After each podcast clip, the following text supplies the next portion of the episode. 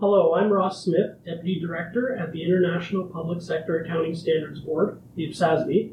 I'm here with my colleague, Paul Mason, Principal at the IPSASB, to discuss how the concept of materiality applies to the preparation of IPSAS financial statements. This podcast provides the views of IPSASB staff. They are not the views of the IPSASB, and this is not an authoritative pronouncement.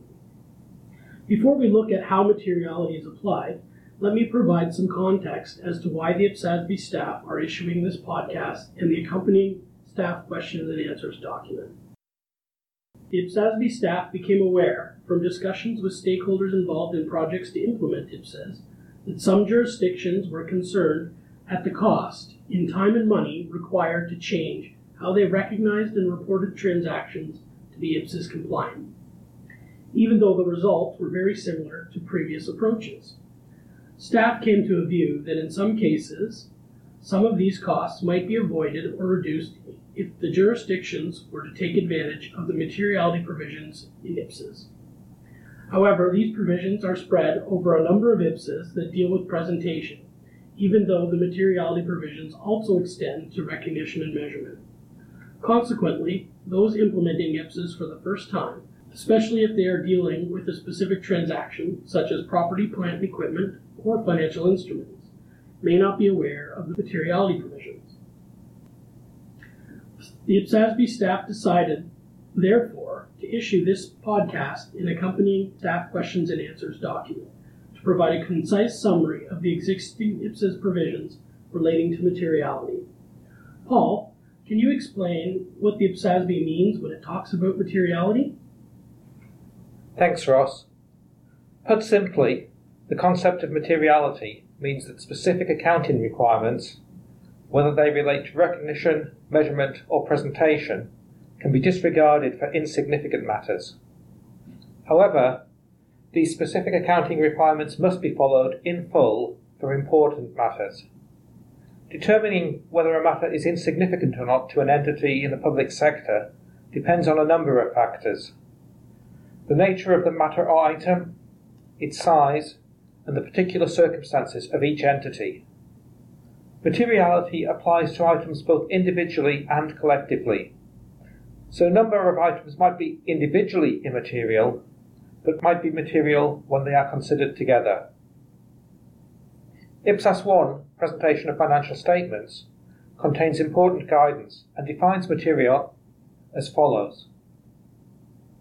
Omissions and misstatements of items are material if they could, individually or collectively, influence the decisions or assessments of users made on the basis of the financial statements. Materiality depends on the nature and size of the omission or misstatement, judged in the surrounding circumstances. The nature or size of the item, or a combination of both, could be the determining factor. Paragraph 13 of IPSAS 1 also states, assessing whether an omission or misstatement could influence decisions of users and so be material requires consideration of the characteristics of those users. Users are assumed to have a reasonable knowledge of the public sector and economic activities and accounting, and a willingness to study the information with reasonable diligence. Therefore, the assessment needs to take into account how users with such attributes could reasonably be expected to be influenced in making and evaluating decisions. The IPSASB's conceptual framework discussed these points in more detail, noting, for example, that disclosure of information about compliance or non-compliance with legislation, regulation, or other authority may be material because of its nature, irrespective of the magnitude of any amounts involved. A key point to note is that decisions about materiality are made using professional judgment. There are no set rules, no thresholds that can be applied, and preparers will need to weigh all the relevant factors to determine whether information is material or not. Thanks, Paul. In my introduction, I mentioned that the materiality provisions in IPSAS extend to recognition and measurement. Does an entity have to follow the recognition and measurement requirements of IPSASs in all cases? No. Paragraph 10 of IPSAS 3, Accounting Policies, Changes in Accounting Estimates and Errors, states that IPSASs set out accounting policies that the IPSASB has concluded result in financial statements containing relevant and reliable information about the transactions, other events, and conditions to which they apply. These policies need not be applied when the effect of applying them is immaterial. However, it is inappropriate to make or leave uncorrected immaterial departures from IPSASs to achieve a particular presentation of an entity's financial position, financial performance, or cash flows. These requirements in IPSAS 3 establish an overarching principle that the requirements of any IPSAS are subject to considerations of materiality. Consequently, entities need not apply the accounting provisions set out in an individual IPSAS regarding recognition and measurement, but may instead apply an alternative accounting policy, provided that the difference between applying the two policies is immaterial and the reason for applying the accounting policy is not to achieve a particular result. Thanks. Can you explain how this might be applied in practice? How could this help jurisdictions applying IPSAS for the first time? Let's start by looking at how this could be applied to property, plant, and equipment. An entity might purchase an office chair for a few $100s. Although the chair will meet the definition of property, plant, and equipment in IPSAS 17, property, plant, and equipment, it's unlikely to be material. Consequently, the entity could decide to expense the chair immediately and avoid the administrative burden of recognising the chair as property, plant, and equipment, depreciating it over its expected life, and, possibly, depending on the entity's accounting policies, revaluing that chair periodically. Although the assets in the Statement of Financial Position will be understated, and expenditure in the Statement of Financial Performance overstated in the reporting period in which the chair is purchased, and understated in subsequent reporting periods, these differences will be small and won't influence the decisions or assessments that users make on the basis of the financial statements.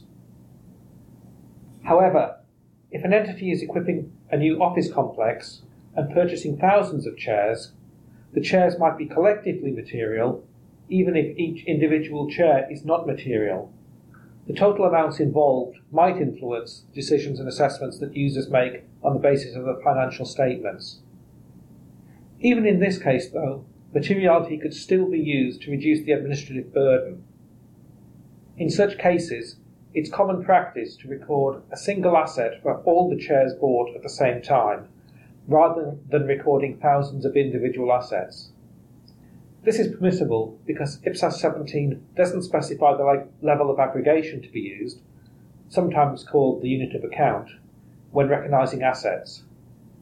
And any differences in future financial statements, for example, the difference between depreciating one aggregated asset and thousands of individual assets, is likely to be immaterial. Another example, one that might affect jurisdictions adopting IPSAS for the first time, is financial instruments. If a government issues short-term treasury bonds at market rates with minimal transaction costs, accounting for the bonds using a straight-line basis might produce results that are almost the same as the effective interest rate method required by IPSAS 29, Financial Instruments, Recognition and Measurement. If the differences between these two methods are not material, the entity could apply the straight line basis, which, in those jurisdictions already using the straight line basis, is likely to simplify the transition to IPSAS. However, the likelihood of the differences being material will increase as the term of the bonds increases, as the rates diverge from market rates, or as transaction costs increase.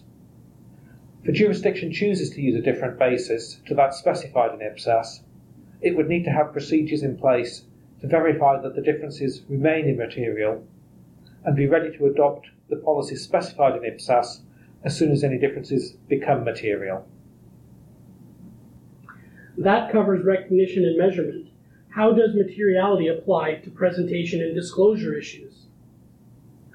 Let's start by looking at presentation. Paragraph 46 of IPSAS 1 states that if a line item is not individually material, it is aggregated with other items, either on the face of the financial statements or in the notes. An item that is not sufficiently material to warrant separate presentation on the face of those statements may nevertheless be sufficiently material for it to be presented separately in the notes. So, for example, an entity might own significant amounts of land and buildings, but only a very small amount of vehicles and office furniture. Although the office furniture and vehicles are in different classes of property, plant and equipment, they can be aggregated into a single class on the face of the statement of financial position if they are not material. And it's not unusual to see an item in the statement of financial position for other property, plant and equipment that includes all the classes of property, plant and equipment that are not individually material.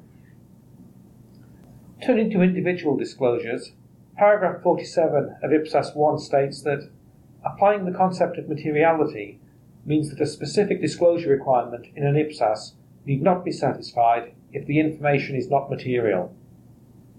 The assessment will require an exercise of professional judgment and will need to be made on a case-by-case basis.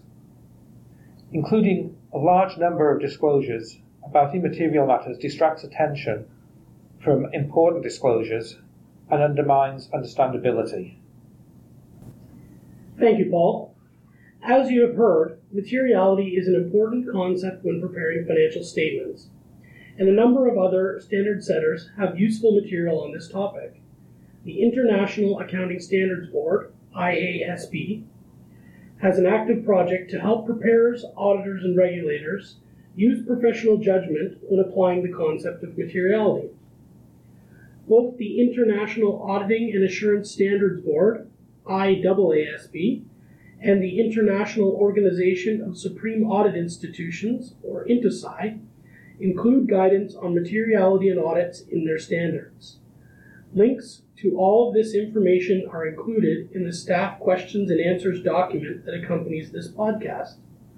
This document is available on the IPSASB website at www.ipsasb.org.